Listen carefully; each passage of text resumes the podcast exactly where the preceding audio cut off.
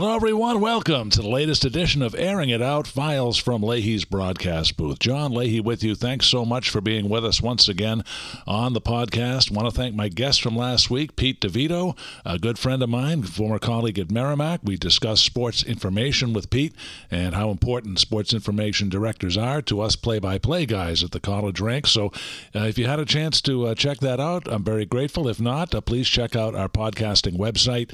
You can find it at Leahy, LeahyStorytelling.com. That's L-E-A-H-Y Storytelling.com. There's a uh, some great features on there. You can contact me uh, by voicemail. There's a purple microphone in the lower right-hand corner of each page. There's also a area where you can leave a review, either zero to five stars. You can also leave your written comments. There's a blog up there. There's also some uh, videos as well. So a lot of cool things there. It's Leahy Storytelling. Com. Well, college hockey is right around the corner as we have turned the calendar into September. And uh, joining us on the podcast this week, a gentleman who's been with us before. You've seen him on TV. If you cover, uh, if you watch college hockey, he's the uh, preeminent. Uh, college hockey uh, analyst in the game today, and uh, we're going to talk uh, Division One college hockey, uh, men's college hockey today. Dave Starman joins us uh, today, and Dave, it's a real pleasure to have you. Thanks for spending some time today. I appreciate you having me back. And and by the way, I echo your sentiments about the SIDs and having having now this will be 20 year 20 for me doing college hockey. And I got to tell you, there, there's not a bad SID that I've ever dealt with. Some of them have become good friends, and I've watched a lot of them go on to you know even bigger and better coming from the SID ranks. They are such an important part of what they do. Yeah, have you? Right, and have you noticed that uh, they're very much overworked and and they really don't get the level of pay that they deserve? I would totally agree with that. Overworked, underpaid. They do it. They do it well. They don't complain. I mean, I just it's they're a joy to work. The college hockey SIDs have been a joy to work with, and like I said, so many of them have just become good friends over the years. Absolutely, Dave. Well, I thought we'd dive into uh, college hockey today, and uh, with the uh, regular season now uh, less than a month away, I thought it'd be a good time just to take a look around college hockey. We'll take a look at the six conferences and uh, the independents. We'll also maybe touch on some of the top stories uh, in college hockey. And Dave, I figured we'd go alphabetical here. We'll start with Atlantic hockey, and the first thing I think of with Atlantic hockey, Dave, is Sacred Heart. They're getting a new arena down there. Exciting times for the Sacred Heart Pioneers? I, I first of all, I can't believe that with CJ Marottolo as the head coach, he didn't tie dye the building, being the big deadhead that he is. I think that place is going to be terrific. I've seen a lot of drawings of it, and I, for Sacred Heart, this is really good. To me, it's if you can get your building on campus, at Colorado College, same kind of deal. You can get your building on campus, and it's a good building, and it's not too big, so that you can create a really good product and a demand for your ticket then I think you're really starting to to do some good things. Connecticut is a great hockey state. It's starting to produce more players. Youth hockey is thriving in the state. The fact that there are four Division One programs that are there, and then they play an annual tournament now every year. Connecticut Ice, I think, is really really good, and that building I think will be a big part of Connecticut Ice moving in the future. But for Sacred Heart, I think for them, this really not only levels the playing field in terms of recruiting for Atlantic hockey, but I think that puts them probably uh, in the upper half, and I would say that they will probably start to give AIC a good run for their money in the upcoming years. Well, you mentioned AIC, and uh, Dave, for a long time, they've been the top team. Uh, do you see them as, once again, being the team to beat in Atlantic hockey? I'm a little biased because Eric Lang is one of my former players, and I just so enjoyed watching what he has done and, and the program that he's built. And I, I don't know if there's anybody who has thought more outside the box and done more with less to offer, just in terms of big picture and bells and whistles, than Langer has. And I think they're going to be a tough nut to crack because of the fact that no matter who he brings in for assistance, he consistently loses assistants to bigger schools, but it's because he does a great job of developing coaches and he does a really good job of developing players and, and building winning programs. And there's a coaching platform that I belong to called the Coaches Site, and he's got a really good presentation on it about building leadership and building a culture. And I, I just I think that Atlantic is theirs to rule until somebody steps up and proves that they can knock him off. But uh, just the way Eric thinks and the way that he approaches it and the non-traditional route that he's taken to recruiting and kind of the worldwide influence that that he's brought in, I I love what they've done, and he has absolutely painted a masterpiece of a picture in terms of how to survive a little off the beaten path. And uh, absolutely, and you take a look at uh, what's going on down at West Point, Dave. Uh, Coach Brian Riley is adding his son, Jack Riley, uh, to the coaching staff there. So uh, the Riley hockey coaching uh, tradition continues. It's funny too because I'm waiting to see if Brett Riley is going to add Rob to his staff at LIU because I know that was kind of floating around as a as a potential possibility. And I I love the Riley story. I was telling somebody that this morning. Like if you're going to have a you want a really cool podcast or a really good Zoom call to, to broadcast, get all the Rileys on because there's oh, been a Riley coaching an army since like World War One, right? I mean, uh, they go back a thousand years there, and I just think it's it's so cool. And you know, Brian's a tremendous coach. Rob was a great coach in his own right, and it's nice to see the offspring kind of following it along. And you know, Brian and Rob have often told me great stories about when they were in Army and some of the legendary coaches that have come through there, starting with a guy like Mike Krzyzewski who used to babysit for him. I mean, like it's just a cool vibe wow. with, with what the Rileys have done. And and I know Brian has talked about retirement. I hope he stays on a little while longer. I would love to see a Riley continue on at West Point, and just the fact that they continue to be competitive year after year is a credit to him. Dave, let me ask you about RIT. This is an interesting team. Uh, this is a team that got a lot of offensive production from their freshman class last year. 20% of the goals that uh, RIT scored last year were from the uh, freshman group. So, uh, what do you think of this team and, and how strong will they be? You know, one Wayne Wilson is a is a really bright offensive coach, and I, I just think that he understands the dynamics that he brings in. And, and when you could bring in a bunch of high flying younger players and I don't mean younger in age, I mean younger just in class. Uh, you can build a pretty good culture because he's not in a situation where he's going to have players that are a flight risk like Michigan would. You know, so it's not like you're bringing in a bunch of high flying freshmen and sophomores that are coming in and they're going to be one and done or two and done. Like I, I love the fact that he's going to be able to keep these kids around and build around them. And the one thing that good players want to do is play with other good players. So for RIT to be able to present this to future recruiting classes in terms of the new building, it's a good program, it's well coached, and you can come in and play with this younger group that's going to be around for a while. Like to me, that sets them up moving forward in a really good spot. The other thing is, uh, obviously, it's a great school academically, and it's not a hard school in terms of the travel demands. And to me, like that's also a part of it too. If you could spend a, most of your season somewhere close to home and in your own bed, I mean, that makes for a whole bunch of rested players come playoff time when you really need to, to make a run. Dave, do you see a sleeper team uh, in Atlantic hockey that we should keep an eye on? Well, that's a good one. Uh, I can't tell you I know the conference well enough to tell you who's coming out of nowhere. I would tell you though that when you, you, you mentioned the obvious ones, you got Sacred Heart and you got AIC, and you got RIT. that are going to be big time teams. West Point's always competitive. To me, the school I always like to watch is Air Force. I mean, Frank Serratore is worth the price of admission. I did a I did a symposium with him this summer, and I'm still laughing at, at some of the things he said. He's a, he's a really bright coach. He's a wonderful guy, and he's really good for our game. Another school I would keep an eye on is Canisius. Okay. I'm a big fan of Trevor Large. I think he's a bright coach. I I, he's got a ter- tremendous building to recruit into. He's in a really good area. I I would always keep my eye on Canisius because I think that they're one of those schools that could just jump up and pop at you. Yeah, absolutely. And, uh, you know, I, I always kind of think of Mercyhurst in that uh, conference, too, because uh, Rick Gotkin's been around forever, and he gets the most out of what he has over there. Oh, you want to talk about funny? I mean, like, if to me, if you're the NCAA hockey community and you want to put two people out in front of an audience uh, as to why you should play college hockey with the personalities that are here, yeah. And Frank Serratore could be one and two. Tom Serratore could be right down there on that same list on that Mount Rushmore of sense of humors. I I think Ricky's done a great job in all of his years. I mean, he's really built a nice, solid, clean program that competes well. And you know, if you're a young player, like how would you not want to play for for Rick? It's just he just I would have to think that every day you're walking in that locker with some kind of a smile on from something he said and like he's funny and means to be and then there are times where he's funny and doesn't mean to be and that's when he's even funnier yeah we've had a chance to interview him many times and uh, we found him to be one of the most uh, congenial coaches and just, just a real pleasure to deal with so uh, why don't we move on to the ccha dave and uh, we, we start with a team, uh, Minnesota State, a, a team that uh, went to the Frozen Four last year. Mike Hastings was uh, courted by the NHL. Uh, what's Minnesota State's outlook this year? Really, really, really good.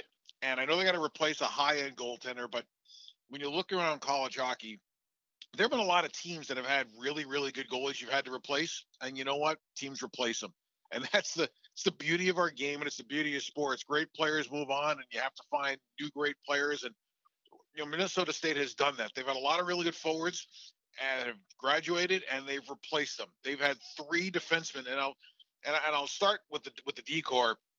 For a long time, I was an NHL scout, both with Montreal and Toronto, and it always seemed like Minnesota State had a free agent defenseman that we were running around the country watching, whether it was Nelson or Brickley or or, or Mackey, and and every year, you know, one of those big time names leaves and somebody else came in and replaces them. They they do a really good job recruiting the state, but they also do a really good job recruiting outside of it. And you, we talked about bringing in older freshmen. Like Minnesota State has put on a clinic in terms of bringing in older quality players that stay for four years, that that grow within the program, that create a culture. Like they're the fact that they're this good is not an accident. A lot of it has to do with the battle plan of the coaching staff and how they recruit and a lot of it has to do with the players that they've brought in and how good they have been. And you look at a guy like Ryan Sandelin who comes in with a little pedigree and and has been around championship locker rooms and and what he brings to the table. And uh, it's a great program. They've done wonders with that building in Mankato, so it's a real good place to see a game as a fan. It's a great place to be a player because of all the accoutrements they have put into that building and it's a nice little town to, to go to school in. So I, I think Minnesota State continues to rule the roost until somebody knocks them off. Absolutely. You know, I'd love to see Mankato. I've never had the chance to get out there, but I've heard great things about it. Uh, another school out there, Dave, in uh, Minnesota is a very young school uh, in uh, St. Thomas. And, uh, you know, maybe some growing pains last year, but uh, they certainly have experience at the coaching position. And how, how, do you, how does St. Thomas break down for you? I think that they're going to go through their growing pains for probably another couple of years until until the younger players in the program, the newer players in the program that are going to be the guys that leave after three, four years and sort of establish that first wave of the culture can make their imprint on the program. But I will tell you this: when when Rico Blasi was at Miami, he created what was called the Brotherhood, and it was a really unique dynamic within that Miami dressing room. And he's going to bring that same thing to St. Thomas. He's got Leon Hayward there, who's a tremendous assistant coach. And, but I, I just think Rico is battle tested. He understands how to build a program. Not much bothered him. He has been through his share of adversity and has come through it. I think he's a quality human being. He's a stand-up guy. Eh, there's no BS to him. He stays in the moment. He doesn't get rattled if things don't go real well. He's learned how to coach good teams. He's learned how to coach average teams, but most importantly, he's got a track record of player development. And I think for St. Thomas, they, they couldn't have made a better choice bringing Rico in to be the first guy to build this program. And Dave, you know, I've had a chance to do games out at uh, uh, Bemidji State, and uh, you mentioned Coach Serratore. Uh, you know, uh, that's an outstanding program out there, and, and they have uh, been consistently good. And, you know, I, I see them uh, continuing to have that good level of consistency. How do they look to you? They are hard nosed. They don't quit. They don't beat themselves. And if they lose a game, it's just because somebody was either just a little bit better or made one more play than they did. I, the highest compliment I can give to a program is that they rarely have ever beat themselves. And when you watch Bemidji, because they're another team that's had a couple of free agents that I run around and chase, so I, have gotten a chance to see them a ton. And the, the energy of of Serratore as the head coach is is amazing. I mean, the, the, it's like the Energizer Bunny whose batteries never run out. I mean, this guy is unreal, and, and and he injects that into his team, and his team takes on the personality of of the head coach. They play hard, they play smart, they fill lanes, they defend well. They've always had good goaltending. They've always been able to have a couple of defensemen who can who can move pucks and run a power play. I, I the outlook for Bemidji to me is always real good. I think they're always one of those teams that should be in the top three of the CCHA or top four. They're always a team that I think is a legitimate threat to win the conference to get themselves into the NCAA tournament, which they've been to a couple times. And like I said, just it's a program that takes on the personality uh, that Ernie presents it, and, and he's done a really wonderful job, and, and also done a real good job with that building and and and their you know their facilities. It's a good place to play. Absolutely. And uh, another team that I root for, Dave, in that conference is Lake Superior State. Uh, another school I had a chance to visit a couple of years ago. Uh, uh Damon Whitten, uh, what an outstanding job he's done there at Lake Superior State. And that's, that's a wonderful place to see a game in as well. It really is. We had a chance to do a playoff game there a long time ago when I think when we were still CSTV and uh, they had played Ohio State in a game there, and it was a cool little town and, and, a nice rink. And you know, I, I, know Lake Superior State as a school has battled some challenges in terms of keeping admissions up and and enrollment up, and and, and the program has stayed competitive. And you know, Damon has flown very much under the radar, and it might just be because of their remote location. But I, I think you bring up a really good point in terms of how well that program is run and the job that he's done. And you know, on that note, speaking of guys that are kind of in remote spots, there are a couple other schools that when I when you look at them, I think you really got to give them a lot of credit. One is Michigan Tech. Uh, that is a program that has always been good. They're developing players, they're moving players onto pro hockey, and and they have they have created a nice culture and and, and always a heart out. And it's funny because the Minnesota State guys said it was a weekend series at Michigan Tech that really woke them up and got them prepared for their run through the playoffs and, and the NCAA tournament because Michigan Tech played the kind of hockey that they knew that they were going to see yeah. uh, moving through the NCAA tournament. I thought that was a humongous compliment for Tech. The other one's Northern Michigan, and okay. keep your eye on Grant Potulny as a head coach. Uh, I think Northern Michigan's lucky to have him. I love what he's building there, and if he continues to do it, he's not going to be there for long. Outstanding, Dave. So, uh, if I'm understanding you correctly, you feel Minnesota State is the team to beat over there in the CCHA. Just like AIC, until somebody figures out how to knock them off, they're the team to beat. All right, let's take a look at Hockey East. Boy, there's a lot going on, Dave, in this conference. And let's start at Boston College. Jerry York steps down after 28 years at the Heights and an even longer career. Uh, how does BC make the transition over to Greg Brown? How's that going to go? I think easily. You know, it's funny. I was actually on the phone with Mike Ayers this morning, just kind of shooting a breeze, and and we're talking a little bit about BC, and he's excited to get going, to get the goalies going, and uh, you know, Brownie is he's got a very similar personality to Jerry. I mean, they're both just easy going guys. They're very cerebral. They're they're they can be animated when they want to be. They can be intense when they want to be. But you know, for the most part, they just kind of take what the game gives them. They take what the season gives them. But on the other hand, they're they're both really bright hockey guys. And you know, I think one thing you'll see from Greg Brown is a continued emphasis on defensemen being very involved in the play. He was that kind of player, and it's funny we joke about that all the time. Every time we see defensemen scoring goals, you know, shoot him a text, say, "Hey, great to see those blue liners lighting the lamp." So I think he's going to continue to encourage his defensemen to play the modern style of game and be involved in the play, get pucks out quick. And uh, with Mike Ayers there, goaltending should always be good. I don't think it's a hard transition because Greg Brown knows BC, BC knows Greg Brown, and they will always stay true to their identity in terms of what they want to recruit. They'll find some size and hard skill and they'll continue to find those smaller guys that can just slash in the hard areas and make plays. And right up the street on Commonwealth Ave, uh, Dave, BU also making a change. You know, BU has that history of bringing in BU guys uh, to uh, do the head coaching. Jay Pandolfo is a guy who was there. He's got NHL experience. Uh, I know there's a lot of excitement over at BU right now.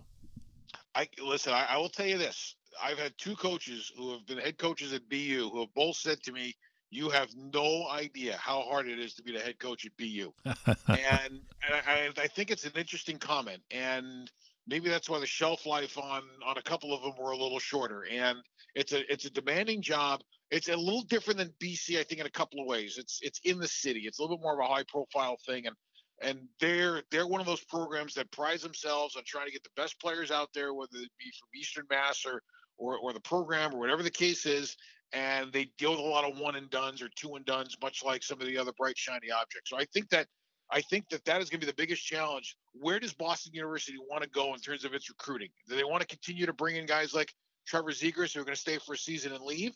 Or are they going to start to instead of trying to hit a home run with all the A plus guys, are they going to go for a few A minus guys that they're going to keep through their junior year so they can build some stability? I'm not quite sure where it goes just yet, but I am very intrigued to watch it. Absolutely. Now, another intriguing story is uh, UConn. You, you, take a look at that team and and uh, what kind of a season they had. They battled UMass in the Hockey East Championship game, losing in overtime. Mike Cavanaugh was courted by BC in the offseason. He's staying put. A new arena is coming uh, to UConn in Storrs there. You want to talk about a, a place with a lot of excitement? UConn is really that type of place. I, and it's a brand name school too. I mean, a lot of it's because of the basketball program, but it's a it's a brand name school. That's certainly not the football thing. I think they were just slightly ahead of UMass and down at the bottom of the college football rankings. But I I like Mike Cavanaugh as a coach. Mike actually grew up not far from from me, and so he's a Long Beach guy just like I am. And you know, the one thing I think about Cav is he's cerebral, he's intense. I think he really understands how to build a program the way he's built it, actually coming off of his run at BC, where players were literally just coming to them. And he's done similar what Eric Lang has done. He's he's gone the international route at times, and it's worked for him. He's built a program that can score goals. He's built a program that's had goaltending for just about every year that he's been there. That new rink is going to be a huge help for them. And once again, you create a buzz on campus. That's what student athletes want. They want a buzz on campus, and I think that's going to be a huge attraction for UConn. Well, I just did the Hockey East preseason media poll, and I've got Northeastern at the top, and uh, they've got a couple of key pieces coming back. Uh, Dave Aidan McDonough and uh, De- uh, Devin Levi in goal. Uh, will Northeastern continue to be at the top of the heap? I will tell you this: I, I have so much respect for Jerry Keefe as an offensive mind. I got to know him really well through a couple of World Juniors, and I, you know I known him a little bit uh, before then when he was Jimmy's assistant. But I, when you, when I talk about offensive hockey, he is one of those guys that just consistently impresses me with how he sees the game and uh, envelopes he wants to push and and where he wants to take it in terms of how he wants his team to score goals and that's why I think that program is in in really good shape and once again they've created this vibe for themselves. They've created this reputation for themselves as a place where players want to play. The the rink's historic. The school's terrific. I mean, academically, the school's off the charts. They're in a, they're in the city, so if you want that component, you got it.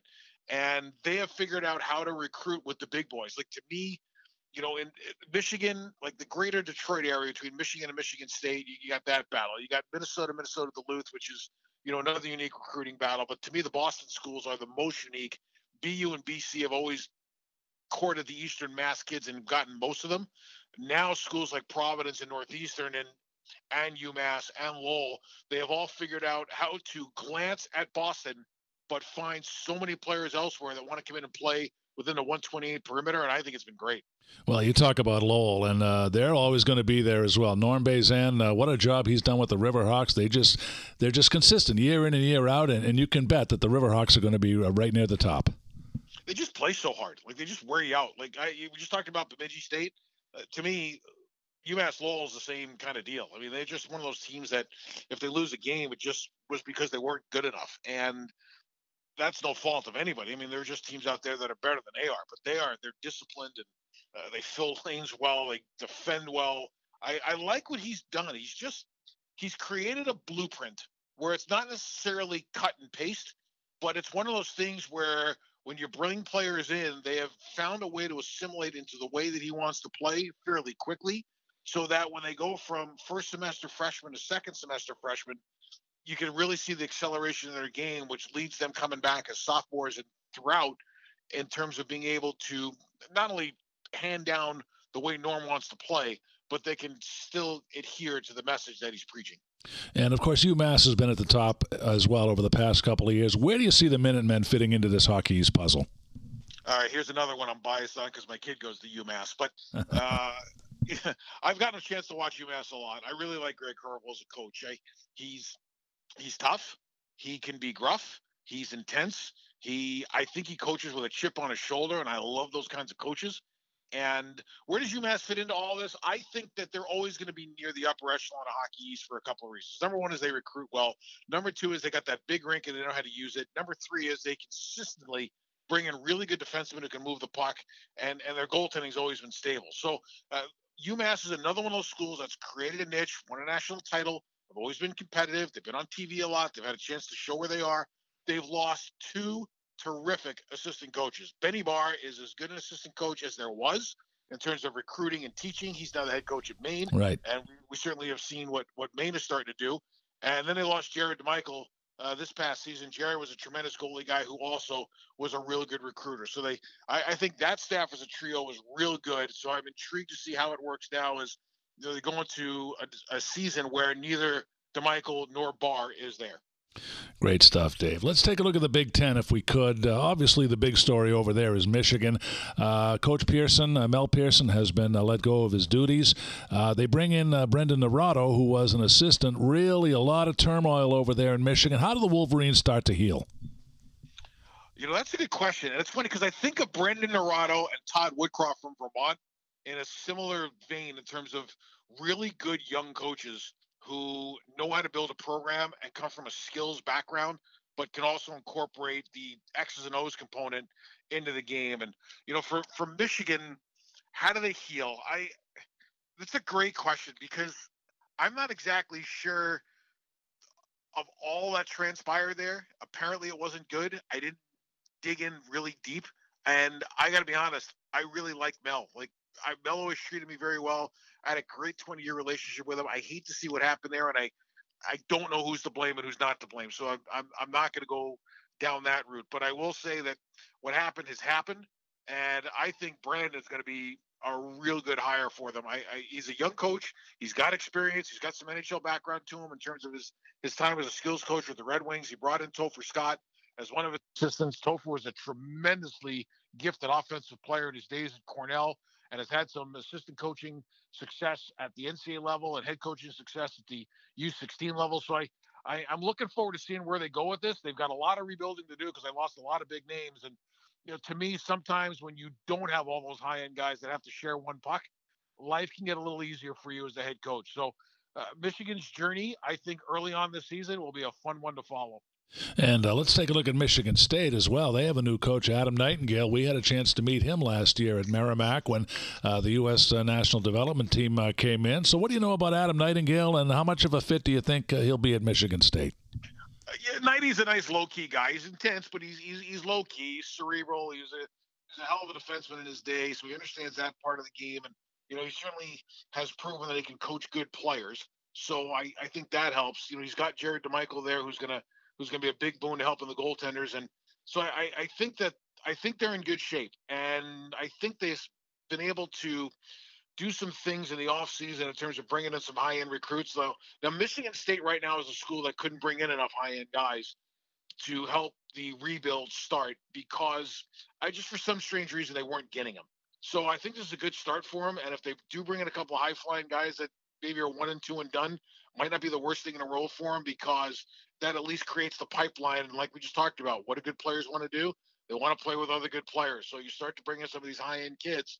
You're going to find some other high end kids. And to me, the battle for the state of Michigan is one of the most intriguing recruiting battles you're going to find because normally Michigan wins the big battles. In the old days, Michigan State tended to come in second. That wasn't the case for the last five or six years because Western Michigan was winning a lot of those secondary battles and getting a lot of really good players in there and Northern Michigan was doing the same. You've seen the success that Lake has had, so all of a sudden you got this you got this monster that's been created in terms of recruiting the in-state players. Where this goes from here with some of the new faces and new places, and especially with the success of Western and the conference that they play in, like this just got really fun for the first time in a long time. Absolutely. We're talking with Dave Starman.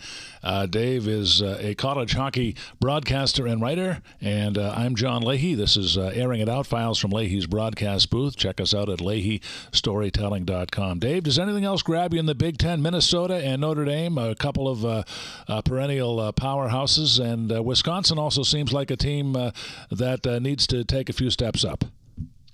Let's go with Minnesota. Minnesota did itself a huge favor it's funny they lost Garrett Raboin to Augustana. He'll be their new head coach. Garrett to me is a tremendous assistant coach, and I'm looking forward to seeing him become a head coach. So what did they do? Garrett was a great assistant, and they still managed to upgrade by bringing in Steve Miller from Ohio State. To me, Steve Miller is the best assistant coach in college hockey, bar none. And so with Steve Miller there now, with Bob Motzko, like all of a sudden, and and Ben Gordon there too. I mean, that's a nice three-headed monster to run that program, which is in pretty good shape to begin with. And I think that you know they learned a pretty good lesson in the, in the national semifinal game against Minnesota State. I mean, all of them have said to a man that the Mavericks just threw them around. So I think for Minnesota, their key is going to be obviously be a little bit grittier in their own end. But I, I think that they may be looking to to go with a few players where they can start to build some size. They can start to put some players in a lineup with some man strength as opposed to the boy strength, which they have, or the boy skill that they have. And I think that that's going to be the mix that they're going to look to do. But they made a really nice addition with Steve Miller as an assistant coach. And for Wisconsin, I think that they're on the clock right now, and and and their staff will admit it too. It, it's it's been an interesting summer for them, and I they've they've had some good teams and they've had some not so good teams, and I do think that they need a big season to get this thing going back in the right direction. Can they recruit talent? Of course they can. Do they have a great building? Sure they do. And back in the the last couple of decades when that place was full, it was as good a place to watch a game as any. The challenge for them is going to be getting that back. Absolutely. All right, Dave, let's take a look at the ECAC. Uh, first item of note here, uh, well, the first team I want to mention actually is uh, Quinnipiac and uh, Rand Pecknold. What a decorated coach. they seem to be the top dog in the ECAC. You know, I, have known Rand for a long, long time. As a matter of fact, I think when they went Division One, one of the first players that they signed was a kid out of my program. This was like in the mid 90s. So I, have known Rand a long time, and I really like the guy. And we've had some great hockey conversations. We've argued about some stuff and you know, shared some stuff. And I, I, think the world of him and what he's done. And he's another guy that's kind of had a rotation of of assistants that have developed into good head coaches. You ran, uh, Reed Cashman now at Dartmouth and and Billy Riga now at Holy Cross. And you know, the names or the faces change, but the success remains the same. And so that has to get drawn back to the head coach. And, you're talking about a program that played in a municipal rink for a long time, and he got that or helped get that beautiful building built. And when you look at their success, they have dominated their league. They've been as good as anybody. They've made a couple frozen fours and come up short against two good teams. They're a perennial threat to make the national championship. And I think that their game against Michigan last year was a real indication of what Quinnipiac was because at the end of the second period, down four rip, they could have folded the tents. And they made that game a whole lot harder on Michigan than should it ever have been.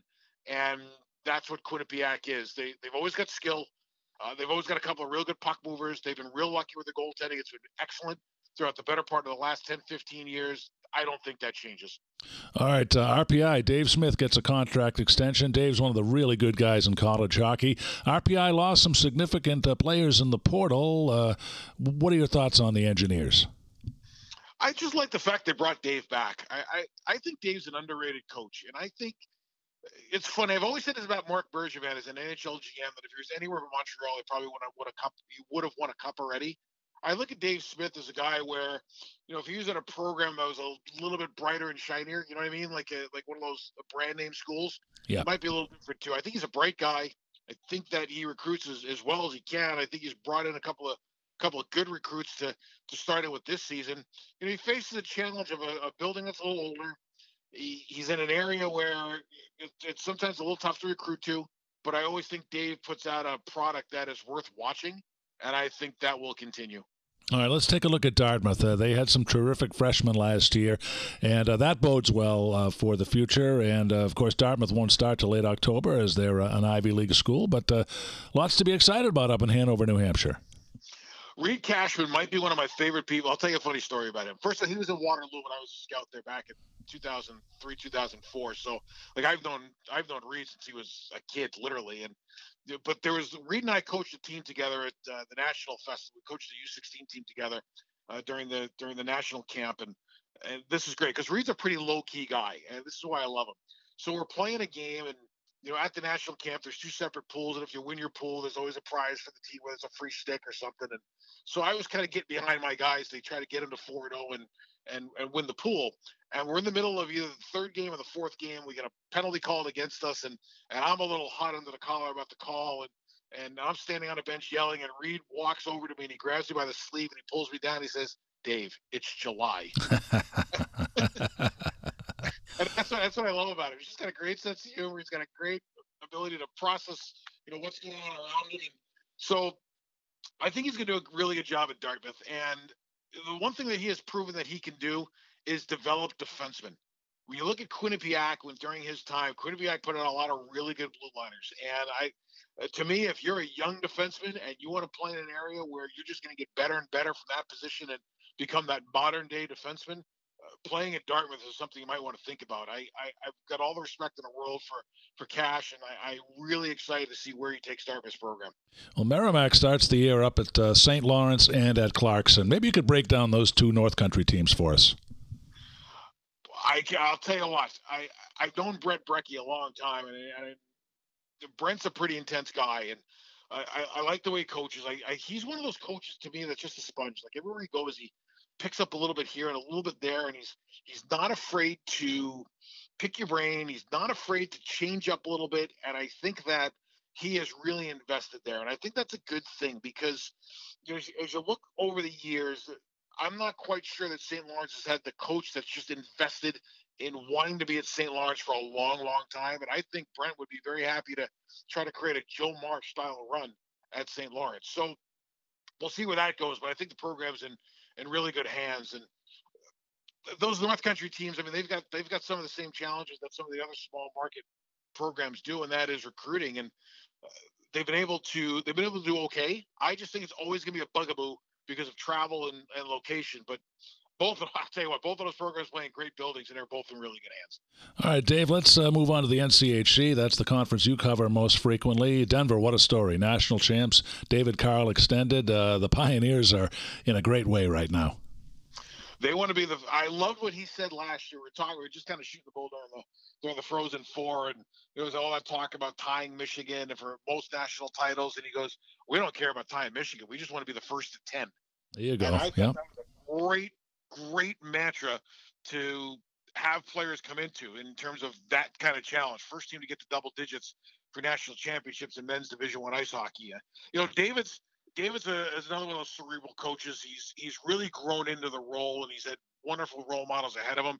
And I think the best thing that he has is not only is he confident in himself, but he's good enough that he can sit with his two assistants, Tavis MacMillan and Dallas Ferguson. Both have been head coaches of college hockey, and Dallas has been head coach in the Western Hockey League. So you're talking about two guys that have walked a mile in David's shoes.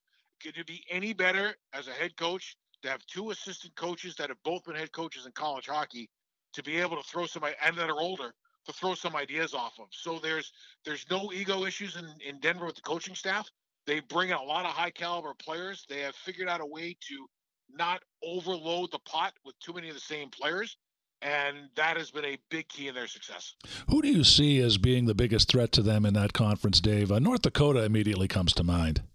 Everybody's a threat to them. That's the beauty of the NCHC. Like everybody's a threat. Now, now I know CC and Miami still have some building to do under new coaches. And don't think for one second that those two schools aren't sitting there trying to figure out a way to knock off the big boys and and literally hammering away at their athletic departments for what more can we do, what more can we do to to try to keep up. And Miami and CC and any other conference, you know, it's, it's they're not seven and eight, like they're somewhere somewhere else, and that's right. a credit to those teams. But I think in that conference right now, you've got a big six in the in the other schools Omaha to me has taken some major, major steps under Mike Gabinet. And as I've said many times on air, they they are now built to play with the big boys. And you know, they're a program where they're not going to get that high end kid like maybe North Dakota will. But they've also figured out a way through the portal and with some transfers to take other take players that didn't fit in at their first school and become really big assets at UNO. So keep your eye on the Mavericks. I, I always think that they're worth the price of admission. And then, you know, then you start to get into Minnesota Duluth and North Dakota and St. Cloud State. And I know I'm missing somebody in this group. And yeah, you, you just, Western Michigan, right? That's yeah. it. And yeah. Western, who I talked about before. So, you know, you talk about those schools. I mean, on any given day, any one of those schools could be the best team in the country. And the, the beauty of the NCHC, and you'll love this. And Kris Mayotte was the one who told me this, and now the head coach at CC. And remember, he was an assistant at Michigan, so He's been in both conferences. He said the Big Ten to me is a conference that's got players that will scare you. The right, NCHC well, has got teams that will scare you. Absolutely. That was a great analysis of those two conferences, and that's really what the NCHC is. It's a lot of really, really good players, a few great players, a lot of really, really good programs, and they are the best conference in college hockey for a reason. And you know what you mentioned Western Michigan. I, I, think this is a team that, that is not going to skip a beat. They have a new coach there, but uh, you know I, I, expect them to be very good. This is a great one. They're they're in the playoffs and they're losing. I think they're losing to Omaha like two nothing or three one, and it's late. And first Pat Ferschweiler, the head coach, calls timeout.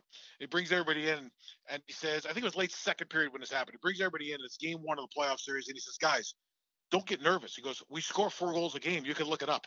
and from that moment on, the entire team relaxed. And what they do, they went out and scored three more and won the game four to two. I love his impact on this program. He's a little outside the box. He could be a little unconventional at times, but on the other side of it, he could be the prototypical pro coach that has gone from college to pro, back to college, and understands what you need to bring down from the NHL into your program and what from your program helps your players translate to that next level. I am really excited about where Western Michigan's going. All right, Dave, let's finish up with some uh, quick talk on independence. Uh, I want to start with Lindenwood because this is a team that is now going to play a D1 schedule. They've got a guy uh, in Rick Zombo who played in the NHL at Detroit, St. Louis, and Boston. He's had success, and I'm curious to see how that success uh, will possibly translate to a full D1 season. Let me ask you a question. Have you ever had a chance to sit and talk to Rick at all? No, I haven't. I haven't met him yet. No. Okay, get him on the podcast. He is phenomenal. I mean, we we were out there at Lindenwood uh, or at the Blues practice rink where Lindenwood plays, and we were out there this summer because my son was in Dubuque's camp, and so we had a chance to meet him and sit down and talk with him. And I had I had really never had met him, and my wife being you know Mrs. Detroit Red Wing, you know she was thrilled to death to be in that conversation. I love his energy. I love his philosophy. I love where he's going with this, and I think that if if a team takes on the reflection the personality of a head coach, then you know, Lindenwood's going to be a fun watch. I mean, Rick is Rick has got a ton of energy. He's got a lot of unique ideas. He's got a really good staff there, and I, I'm really excited to see where he takes this. But he is a must guest for your podcast. Trust me. Outstanding. I will keep that in mind. Uh, let, us also talk about Long Island. This is a team that seemed to get stronger through the transfer portal, and uh, they had a, a pretty good recruiting class as well. Where do you see Long Island fitting in? I, I love the fact that LIU's got a team, and Brett Riley is going to do a really good job there because he's a motivated guy who doesn't doesn't deal with a lot of baloney, and he believes in himself. And he's a he's a young guy with confidence, and you know, I I think that as that program continues to show that they are they are worth it, then the athletic department at LIU is going to continue to invest and reinvest in the program. And you know they had a couple small challenges to face. One is they don't play on campus, which I think hurts them a little bit. But the school's not far from where they play, but they play in a really good rink. It's it's a, it's a public rink, but it's it's or I mean it's a municipal rink, but it's not like it's not like your typical little rink that holds 200 people. I mean you can put 3,000 people in there for a game, and you know they're building some facilities over there, so I think that'll be a a good thing for them. And you know the the trick is for them how do you sell the program? You're an independent. You're not sure what conference you're going into. If you're going anywhere, you're probably going Atlantic first. I think they are perfect for Hockey East at some point because Hockey East to be on the Long Island market, I think for them is a home run. So I, I kind of hope that happens. I do think it'll take a couple of years until we see you know, the exact direction where LIU is going. But I think for the couple of seasons they've had, plus launching in the middle of COVID during a supply chain issue, uh, they've done a heck of a job. Absolutely, Dave. And uh, I think I'd be remiss if I didn't mention that hockey is fully back in Alaska. You've got two teams again. That's great to see. I think it really is too. I, I know it's troubling that they're not in a conference, and I know that you know, obviously Anchorage had that long association with the old WCHA and, and Alaska Fairbanks with the CCHA. And you know, think of some of the coaches that have come out of Alaska Fairbanks. We talked about Dallas Ferguson.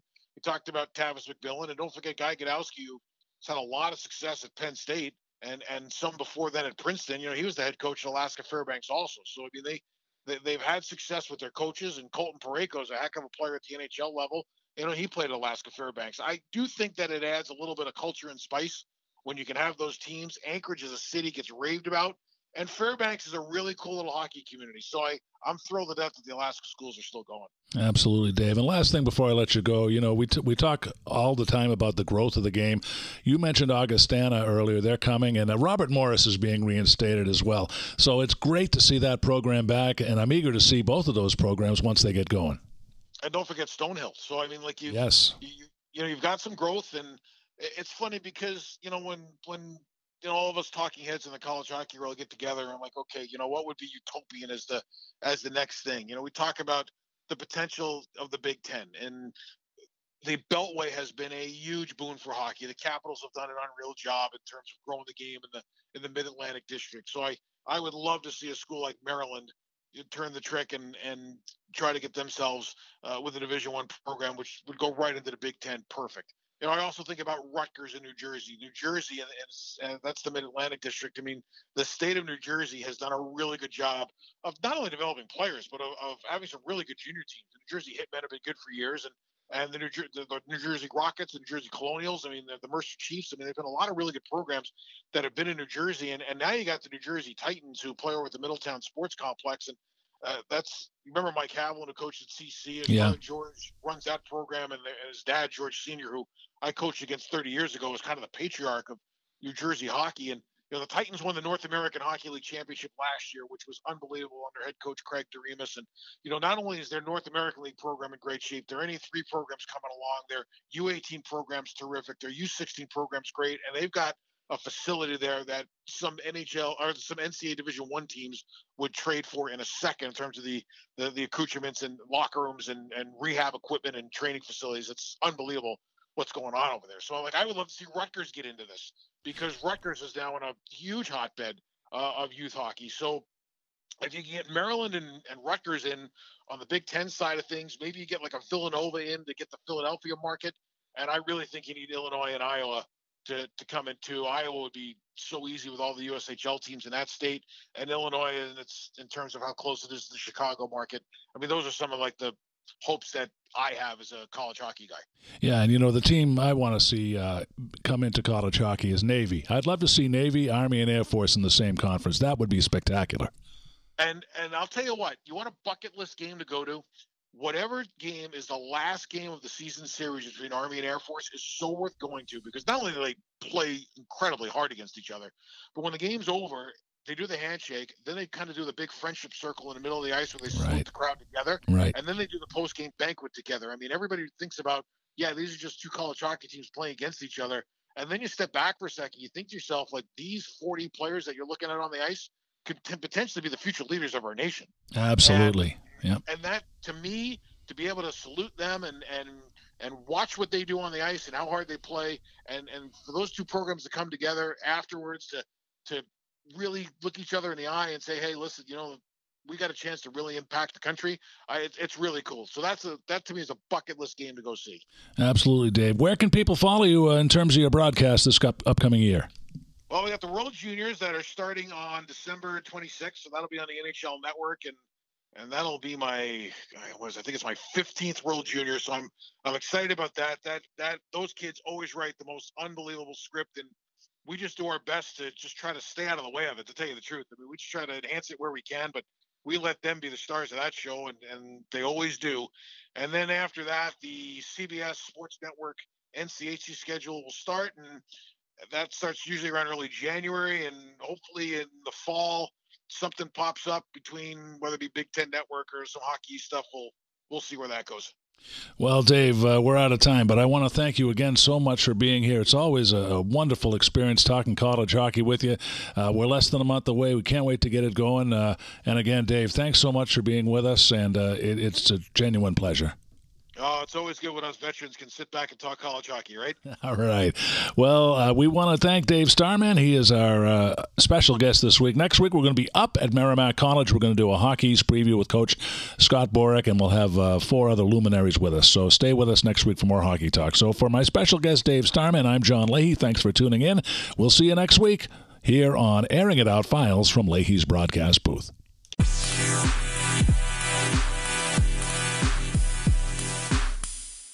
Hello, hockey fans. I'm Dan Rusanowsky. Mitochondrial disease is a rare multi-symptom disease characterized by breakdowns in the mitochondria, which are specialized compartments that are present in every cell of the body except red blood cells and are responsible for creating more than 90% of the energy needed by the body to sustain life and support growth. A disease most commonly associated with children, currently there is no cure, just management of symptoms. Hugs for Mito Incorporated is mitochondrial disease, rare disease advocacy, awareness, fundraising for research trials, and hopefully a cure. To learn more, please visit hugsformito.org.